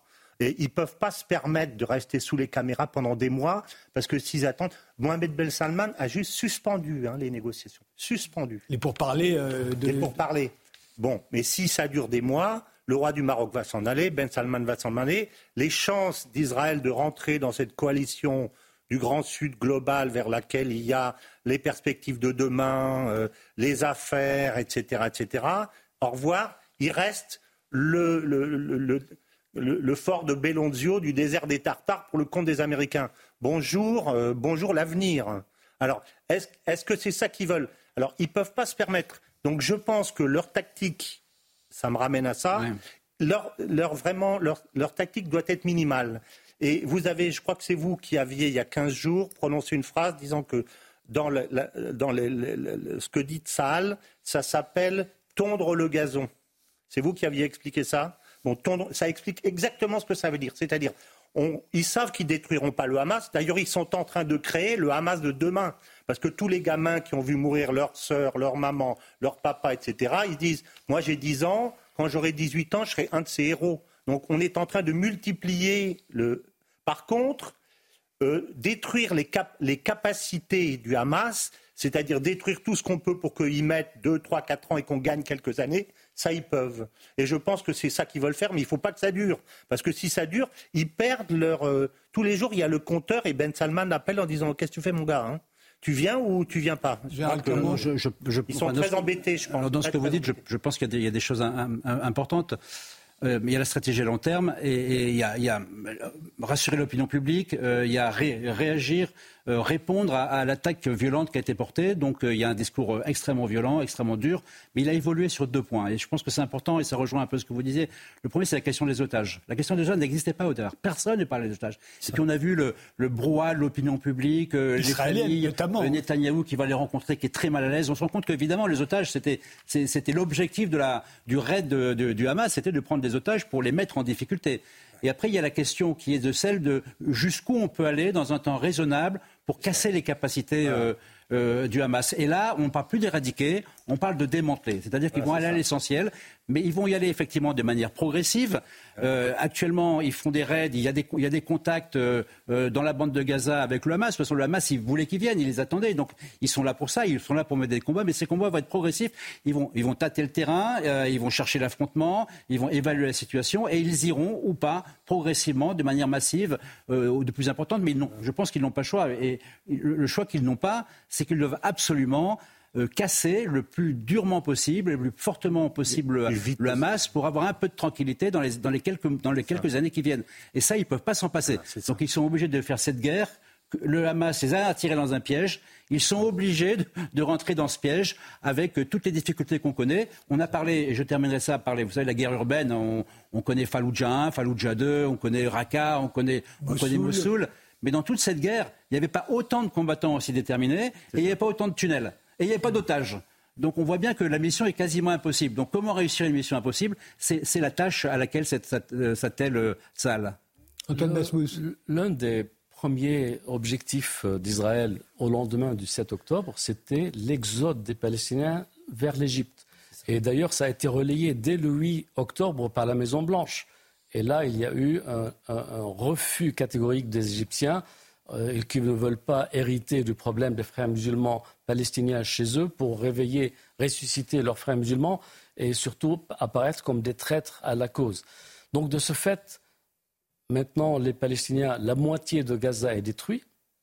C'est un problème, euh, euh, d'habitat. on voit sur les images où vont les Palestiniens Ils sont poussés vers le sud, mais, mais comment les entasser? Comment s'en sortir de cela? En même temps, il y a eu les. Euh, comment dirais-je En Cisjordanie, il y a une tentative d'accélérer encore la colonisation pour pousser les Palestiniens en Cisjordanie vers la Jordanie.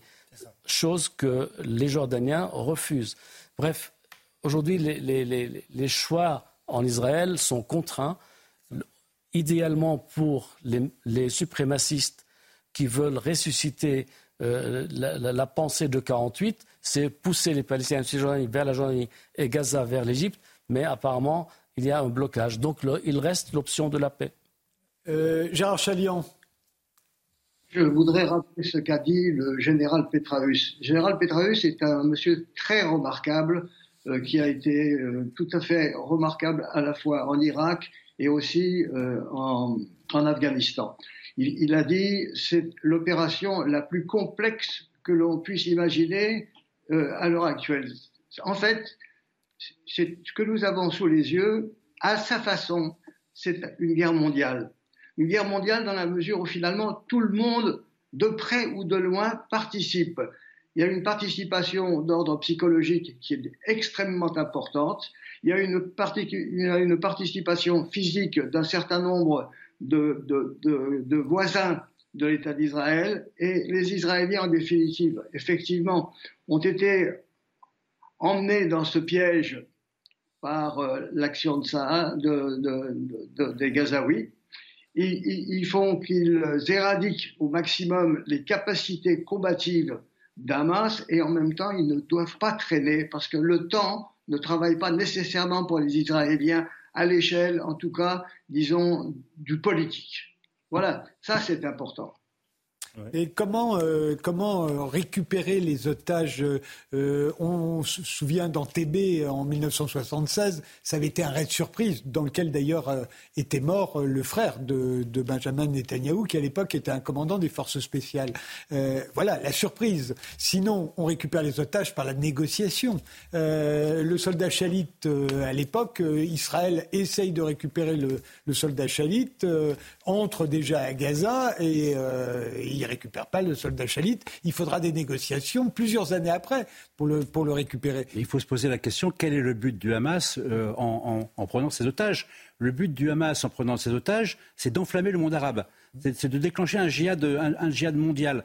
Donc tant qu'il aura euh, cette monnaie d'échange, cette, pression euh, psychologique que, sont les otages, il, va en utiliser. C'est pas, c'est pas de libérer des, prisonniers palestiniens le but du Hamas. Ça c'est une tactique euh, qui permet de gagner du temps. C'est ce qu'ils annoncent. Ils, annoncent qu'ils sont prêts à négocier pour obtenir. la différence avec Antébé ou tous les autres 4 c'est les 229 pouvant en sacrifier 29, en libérer 30, euh, en déplacer 50. Euh, et, du point de vue d'Israël, que ce soit 229 ou 1, le problème est le même, si ce n'est que c'est 229. Donc cette question des otages, il faut bien comprendre que quand ils sont sortis pour faire leur raid, hein, ils avaient deux objectifs. C'était filmer les erreurs avec des GoPro, ce qu'on n'a jamais vu dans l'histoire de la guerre. Hein, des gens qui font des actions, qui les filment et qui instantanément les mettent sur les œufs pour enflammer Hein, pour, vraiment déclencher une guerre mondiale. Et la deuxième, c'est prélever ces otages, la plus grande quantité possible. Non seulement ils sont nombreux, mais il y a une trentaine de nationalités d'otages. Donc en ce moment, toutes les chancelleries tapent à la, à la porte de Netanyahu en disant Et mon otage, et mon otage.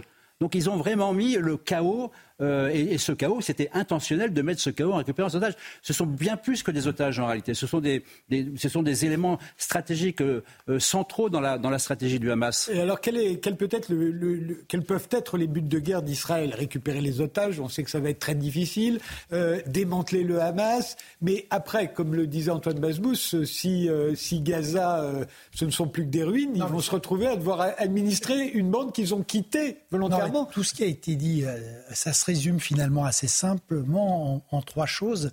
C'est-à-dire que apparemment, le rapport de force militaire est complètement déséquilibré. Tout ce qu'on vient de dire sur la complexité montre que le Hamas a réussi euh, à, le rééquilibrer, ce qui fait que, en tout cas, une victoire militaire définitive d'Israël sur le Hamas est euh, en, réalité euh, exclue. Ils pourront affaiblir beaucoup l'infrastructure militaire, mais ce qui avait été annoncé, l'éradication du Hamas ou tout ce genre de trucs, ça sera d'autant moins le cas qu'aujourd'hui, c'est le Hamas qui incarne le, combat du peuple palestinien. Ensuite, il y a euh, est-ce que euh, la guerre euh, sera une défaite politique pour Israël et pour l'Occident? Et ça, il y a un gros risque que ça se réalise. C'est-à-dire que ça pourrait même être une victoire militaire euh, et une défaite politique. C'est une demi-victoire militaire, mais une vraie défaite euh, politique. Une défaite pour, euh, Israël ou pour la droite israélienne C'est pas la même chose. Voilà, non, mais ça, c'est le troisième plan. C'est que si on veut éviter ça, ça pose la question que vous disiez, c'est-à-dire que, ce, que ce qui était rappelé, c'est-à-dire que, de toute façon, l'horizon de la guerre, c'est la paix. Donc, soit on fait la paix parce que on a écrasé l'ennemi, soit on fait la paix parce qu'il faut trouver un accord avec l'ennemi le problème aujourd'hui de, euh, de, remettre en route euh, euh, la paix, c'est qu'il faut un interlocuteur. L'autorité palestinienne est discréditée, corrompue et par ailleurs affaiblie surtout. voilà, est reconnue pratiquement par personne. Le Hamas est un groupe terroriste, mais c'est l'interlocuteur un peu obligé du moment. D'ailleurs, on le voit bien avec la question des, des, otages. Donc ça, et par ailleurs, ce qui était rappelé, c'est que je ne pense pas que euh, Benjamin Netanyahou, à l'issue de cette guerre, et quelle que soit l'issue, puisse rester Premier ministre. Golda avait démissionné après la guerre du Kippour. Là, la responsabilité de, euh, Benjamin Netanyahou, elle est bien davantage engagée, puisque contrairement à ce qu'il a dit, il a dû présenter des excuses. Il est clair que, d'abord, cette déroute et le résultat de sa politique est d'avoir réaffecté l'armée pour aller soutenir les colons euh, qui euh, dans leurs exactions contre le, euh, les, Palestiniens de Cisjordanie. Euh, et par ailleurs, il a donc dégarni les, vrais fronts et, il n'a tenu absolument aucun compte de tous les avertissements qui lui ont été donnés par l'armée, par ses services secrets, par les Égyptiens, ça fait quand même beaucoup. Donc quand tout ça sera vraiment documenté et connu, donc côté israélien aussi, on, voit alors euh, qui sera le successeur, je ne sais pas, mais en tout cas il, va y, avoir, aura une nouvelle donne de ce côté-là euh, euh, également. Et c'est vrai que dans le monde entier, et c'est là où oui les, terroristes font l'histoire, c'est que je, pense que ce qui était rappelé par l'ambassadeur Hunsinger tout à l'heure, c'est-à-dire que tout le monde avait voulu mettre, euh, considérer que la question palestinienne appartenait au passé. De toute manière, maintenant, aujourd'hui, il va falloir que tout le monde reprenne, reprenne en compte cette question, y compris si on veut remettre les accords d'Abraham sur le, sur le métier. Un dernier mot court, Gérard Chalian? Bah, Écoutez, moi je voudrais dire une chose très importante. Le but de la droite israélienne, c'est l'expulsion. Ce serait ça la solution idéale, l'expulsion carrément des, Palestiniens de Gaza, entièrement.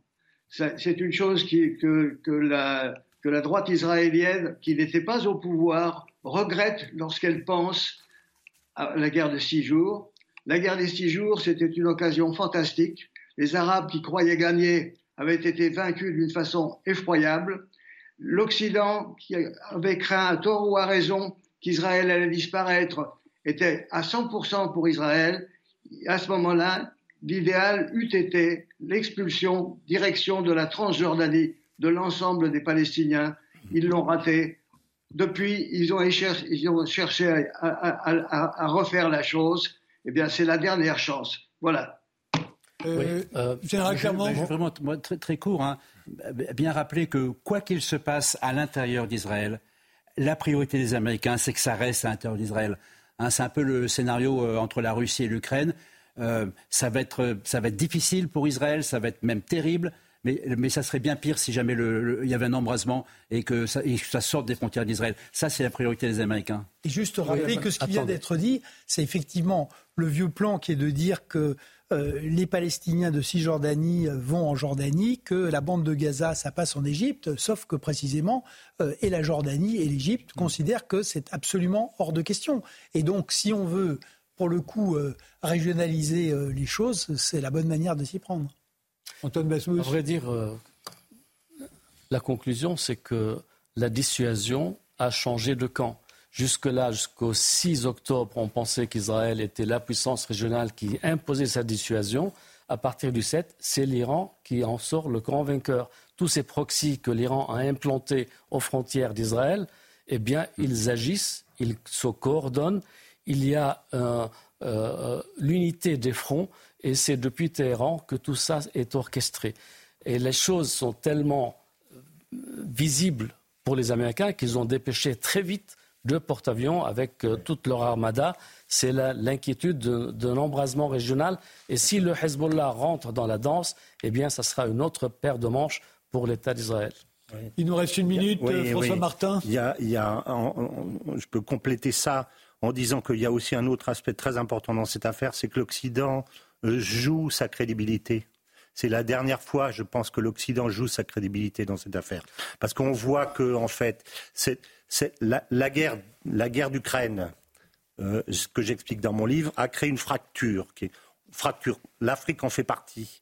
Euh, euh, le Gaza en fait partie. C'est vraiment une fracture entre le Nord et le Sud, le Nord étant les États-Unis et leurs alliés, et c'est les États-Unis et leurs alliés qui se retrouvent en fait piégés et limités et enfermés dans cette affaire. Voilà. Donc euh, moi, je me mets à la place d'un Chinois quand il voit les États-Unis qui disent viens vous amener la liberté et qui dit à l'ONU voilà, voilà les preuves de armes de destruction massive avec du talc. Enfin, euh, on, a perdu beaucoup de crédibilité. Là, c'est un peu notre dernière chance. Si on ne résout pas ça diplomatiquement, correctement, le mieux possible, derrière, ce que je crains, c'est qu'il y ait vraiment des affrontements entre le Nord et le Sud, parce que le Sud aura perdu toute confiance dans les pays du Nord et ça risque d'être euh, très grave. Voilà. Ce sera le dernier mot. Merci Général Clermont, vous nous quittez. Merci euh, Gérard Chalian. On va maintenant changer totalement de sujet. On va s'intéresser à ce qui se passe dans les fonds marins avec Bill François, mais d'abord le rappel des titres. Félicité Kindoki. La commune de Levallois-Perret s'est mobilisée aujourd'hui pour les otages du Hamas. Plusieurs dizaines de personnes se sont rassemblées à la mi-journée sur le parvis de la mairie de la ville. Ballons bleus et blancs en main, ils arboraient des affiches avec les photos des disparus. Depuis le début de la guerre, au moins 230 personnes sont retenues à Gaza. Selon un sondage IFOP, la majorité des Français affichent un soutien certain à Israël contre les terroristes du Hamas. En effet, 65% des sondés supportent la décision prise par Benjamin Netanyahou d'éliminer le Hamas. Parallèlement, plus de 7 Français sur 10 craignent une attaque terroriste similaire à celle du 7 octobre dans l'Hexagone. Le président de la République annonce un projet de loi pour inscrire l'IVG dans la Constitution. Emmanuel Macron en avait pris l'engagement le 8 mars. Le projet sera envoyé au Conseil d'État cette semaine, puis présenté en Conseil des ministres d'ici la fin de l'année. En 2024, la liberté des femmes de recourir à l'IVG sera irréversible, assure le chef de l'État.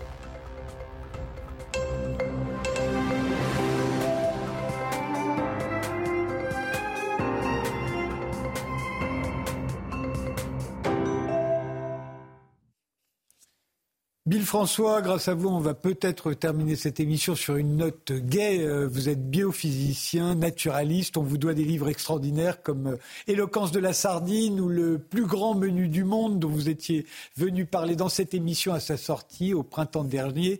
Aujourd'hui, vous publiez Les génies des mers où vous rendez hommage aux prodiges dont sont capables les animaux marins. Ce sont des génies dans leur genre. On a tort de les sous-estimer. Rien que le fait de nager dans la mer quand on est un bébé poisson, euh, c'est un véritable défi, dites-vous. Oui, les, animaux marins sont soumis à des lois physiques très différentes des nôtres, euh, par le simple fait qu'ils sont dans l'eau et que l'eau, c'est très différent de la Terre. Mais surtout, dans l'eau, euh, le, le, fluide ne se comporte pas de la même manière selon qu'on est un grand animal ou un petit animal. Nous, quand on nage, on peut prendre de l'élan, par exemple, et se propulser entre deux brasses un tout petit poisson ne va pas pouvoir le faire parce qu'à son échelle, il ressent tous les chocs des molécules d'eau et ça va le freiner en permanence. Euh, ce qui fait que pour une larve de poisson, un poisson qui sort de son œuf à la naissance, pour lui, l'eau va être aussi visqueuse que le serait pour nous du miel. Donc imaginez nager dans du miel, bah, c'est la même chose à laquelle est confronté un jeune poisson. Il est obligé du coup de trouver des astuces, de ramper dans l'eau, et peu à peu, en grandissant, il va réapprendre à nager constamment. Oui, il faut qu'il réapprenne à nager au fur et à mesure qu'il grandit, hein, c'est ça, en permanence. C'est ça, il faut qu'il change sa façon de nager, qu'il adopte des nages totalement différentes au fur et à mesure qu'il grandit parce que les forces exercées par l'eau ne sont pas les mêmes. Et alors quand il est tout petit, on reste sur le bébé, euh, pas celui qu'on voit en ce moment parce que ça, ce ne sont pas des bébés, mais euh, quand il est bébé, il nage comment le poisson? Alors, typiquement, on imagine que les petits animaux marins nagent comme le font par exemple euh, des bêtes un peu plus grosses comme les anguilles ou les têtards. Pas du tout. C'est plutôt comme un tournevis euh, il faut, ou comme un tire-bouchon. voyez, donc en, en, vrillant de façon asymétrique, parce que s'il nageait de manière symétrique, la viscosité ferait que lorsqu'il brasse dans un sens, il avance dans un sens, mais ensuite il avance dans l'autre sens quand les nageoires reviennent dans l'autre sens. Vous dites qu'un bébé poisson, en fait, ça nage comme un spermatozoïde. Comme, voilà, comme un spermatozoïde. Alors les spermatozoïdes, on imagine tous qu'ils nagent comme des anguilles ou comme des têtards, voilà, en ondulant. En fait, pas du tout. Ils nagent comme des tournevis. Parce que s'ils nageaient en ondulant, ils feraient du surplace. Mais à, leur échelle, le, le, fluide est tellement visqueux, ils sentent tellement les effets de la viscosité qu'ils sont obligés d'avoir une nage asymétrique entre J'ai expliqué ça à ma femme. Et là où c'est prodigieux, c'est que les océans ont été parcourus par les bébés poissons, qui, qui sont minuscules et, qui ont beaucoup de mal à nager. Euh, et ils ont été, les, les, les plus vastes océans ont été conquis par les bébés poissons bien avant que nous, sur nos bateaux, on y parvienne et bien plus facilement alors qu'ils sont bien plus petits. C'est ça qui est totalement incroyable. Les, poissons, à la naissance, la plupart des espèces qui naissent dans des œufs, ils font la taille d'un grain de couscous à la naissance. Et ils peuvent naître à peu près n'importe où dans l'océan, puisque en général, les œufs sont fécondés et ensuite abandonnés au hasard des courants. Et ces petits poissons qui naissent n'importe où dans l'océan, qui font la taille d'un grain de couscous, ils vont réussir à retrouver un récif corallien, par exemple, ou un habitat qui correspond exactement à ce dont ils ont besoin. Donc ils ne vont pas aller n'importe où, ils vont arriver à un endroit qui leur correspond en nageant alors qu'il y a des courants monstrueux dans l'océan et avec une trajectoire optimale, encore meilleure que tous les pilotes automatiques. Et c'est un calcul mathématique, une sorte d'algorithme qu'ils arrivent à faire pour que leur nage infime puisse arriver en jouant avec les courants à les amener à bon port. On ne sait toujours pas comment ils font. Et, on ne sait pas non plus, enfin si, vous, le savez quand même, comment ils ont réussi en fait à, à faire un vaste réseau connecté. En fait, tous les océans, c'est un vaste réseau connecté par des poissons bébés via ces, nages et ces migrations effectivement des larves, euh, ça connecte tous les océans, ce qui fait que euh, des poissons qui par exemple vont naître aux Maldives vont pouvoir euh, avoir à leur tour une descendance qui va vivre en Polynésie parce que les œufs sont abandonnés au milieu de l'océan. Donc il y a deux grands bassins océaniques comme ça, l'Atlantique et l'Indo-Pacifique, et on retrouve les mêmes espèces tout autour de ces bassins océaniques. Alors, les bancs de poissons, voilà quelque chose d'assez prodigieux. Euh, on, voyait tout à l'heure des images de, bancs de poissons. Euh, plus d'une espèce sur deux vit en banc. Hein, euh, et, c'est comme une escadrille, sauf que personne ne la commande. C'est ça, c'est assez incroyable parce que les bancs de poissons, c'est de l'intelligence collective. Euh, il émerge comme ça des décisions complexes et des structures du banc, alors que les poissons en eux-mêmes n'ont pas de, hiérarchie entre eux, n'ont pas d'organisation sociale, contrairement par exemple aux, humains ou aux abeilles. Euh, il n'y a, a, pas de chef, il n'y a pas d'ordre dans l'organisation des poissons, mais ça s'auto-organise comme ça. Et, on, a compris, on sait comment ça se passe. Là, on, voit des images où effectivement, on voit des poissons qui, tournent à droite, tournent à gauche. Euh, c'est très très harmonieux.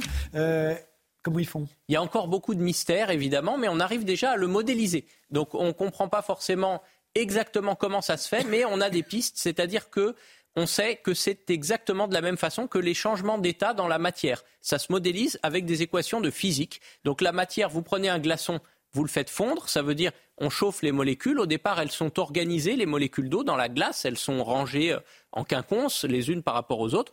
On les chauffe et ça devient de l'eau, donc des molécules désordonnées. Eh bien, un banc de poissons fonctionne de la même manière. Il a des phases où il est organisé, par exemple quand tous les poissons nagent face à un courant, parfois avec un ordre très régulier, comme un cristal. Et si, alors on ne va pas le chauffer, mais si on fait intervenir un paramètre analogue, par exemple en distribuant de la nourriture, le banc va se disperser avec exactement la même dynamique. Donc c'est les mêmes équations qui arrivent à expliquer la fusion de la glace et le, mouvement du banc de poisson. C'est la beauté de la physique. Oui, Nicolas. Est-ce qu'on est commence à avoir des modifications avec le réchauffement climatique et donc l'augmentation de la température euh, des, océans? Sur le comportement des poissons, des espèces marines en général, oui, énormément. Euh, c'est surtout l'acidification. Euh, parce que le, gaz carbonique, en fait, euh, quand il est dissous dans l'eau, c'est un acide. Donc ça va perturber tous les équilibres dans l'océan. Alors justement, puisqu'on en parle, il y a un animal qui est prodigieux, que j'ai découvert grâce à vous, c'est le krill. Une, minuscule crevette végétarienne dont dépend la survie de quantité d'animaux marins, dont les baleines, mais aussi le climat. Et, et, le krill, alors on n'en a absolument pas idée, pourtant ils sont c'est certainement les animaux les plus nombreux sur Terre, euh, mais comme ils sont minuscules, on les voit en photo là, euh, et, y compris euh, pas loin de chez nous. Hein. vous dites qu'il y a des bancs de krill entre Nice et la Corse qui peuvent aller jusqu'à plusieurs centaines de mètres de hauteur. Absolument, on ne les voit pas parce qu'ils sont dans les profondeurs. Donc le krill, c'est ces petites crevettes qu'on voit à l'écran.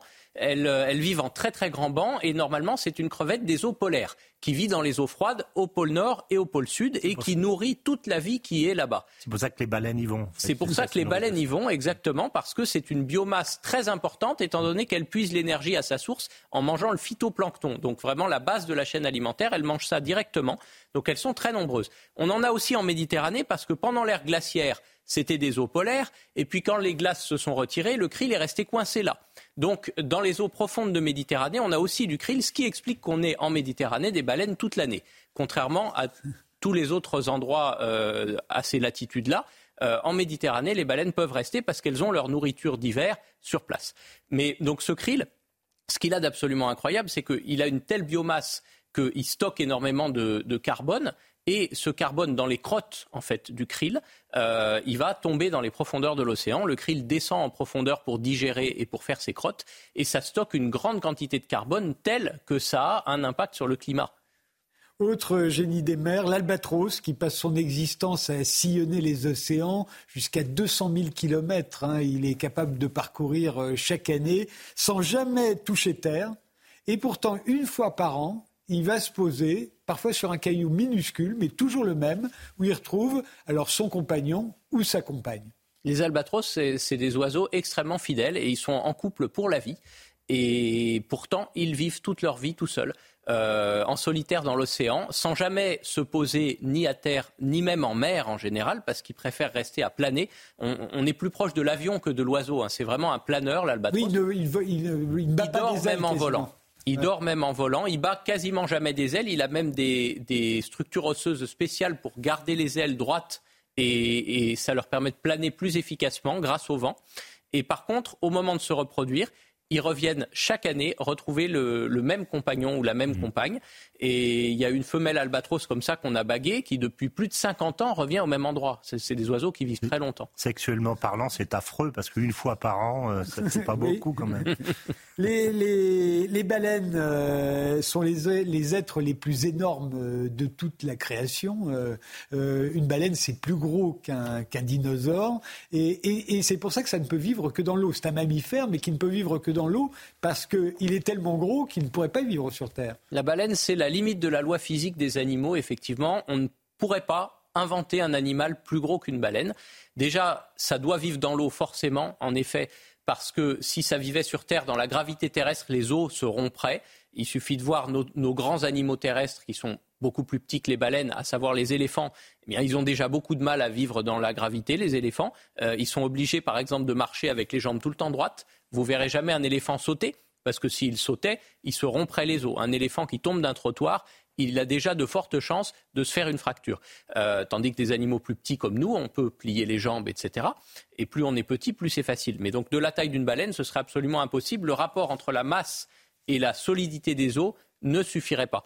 Mais en plus de ça, la baleine, elle est obligée de vivre, comme on le disait tout à l'heure, dans les eaux polaires une partie de l'année, parce qu'il n'y a que là qu'il y a une énergie de biomasse suffisante pour la nourrir.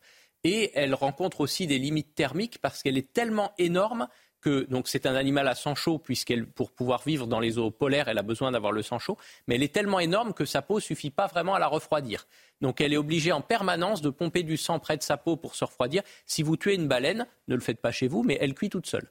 Ah dès lors que son, corps, que son cœur ne marche plus pour refroidir le sang euh, elle a tellement de chaleur accumulée en elle que ça cuit immédiatement et alors, les, animaux marins vivent beaucoup plus longtemps que nous. Euh, les baleines, par exemple, 200 ans. Baleine euh, comme celle qu'on va voir, la, baleine boréale. La baleine boréale, elle vit plus de 200 ans, peut-être même 250, et ça on le sait de manière exacte parce qu'on a retrouvé dans le lard de certaines baleines des harpons euh, qui étaient datés parce que certaines marques de harpons du début de l'époque industrielle euh, n'ont été produits que certaines années. Et on a même retrouvé des harpons d'avant l'époque industrielle en os ou en ivoire, à l'époque moderne. Des Amérindiens qui chassent la baleine encore aujourd'hui et qui retrouvent des harpons. Donc il y a des baleines qui nagent en ce moment qui, euh, qui étaient là avant, avant que Melville euh, écrive Moby Dick. Absolument. Il en reste quelques-unes. Alors la baleine boréale, euh, il en reste très peu parce que c'est un animal qui a été extrêmement chassé, comme c'est les plus faciles à capturer. Mais il en reste quelques-unes qui sont nées avant Moby Dick. Le requin du Groenland, plus de 800 ans. Le requin du Groenland, on l'a mesuré en, faisant des mesures de radioactivité sur le cristallin de ses yeux à 500 ans, mais on n'a pas mesuré les plus gros. Donc on pense que les individus les plus gros vivraient plus de 800 ans. Donc ils ont connu et peut-être même dévoré des Vikings. Oh et euh, alors il y a l'éponge de verre.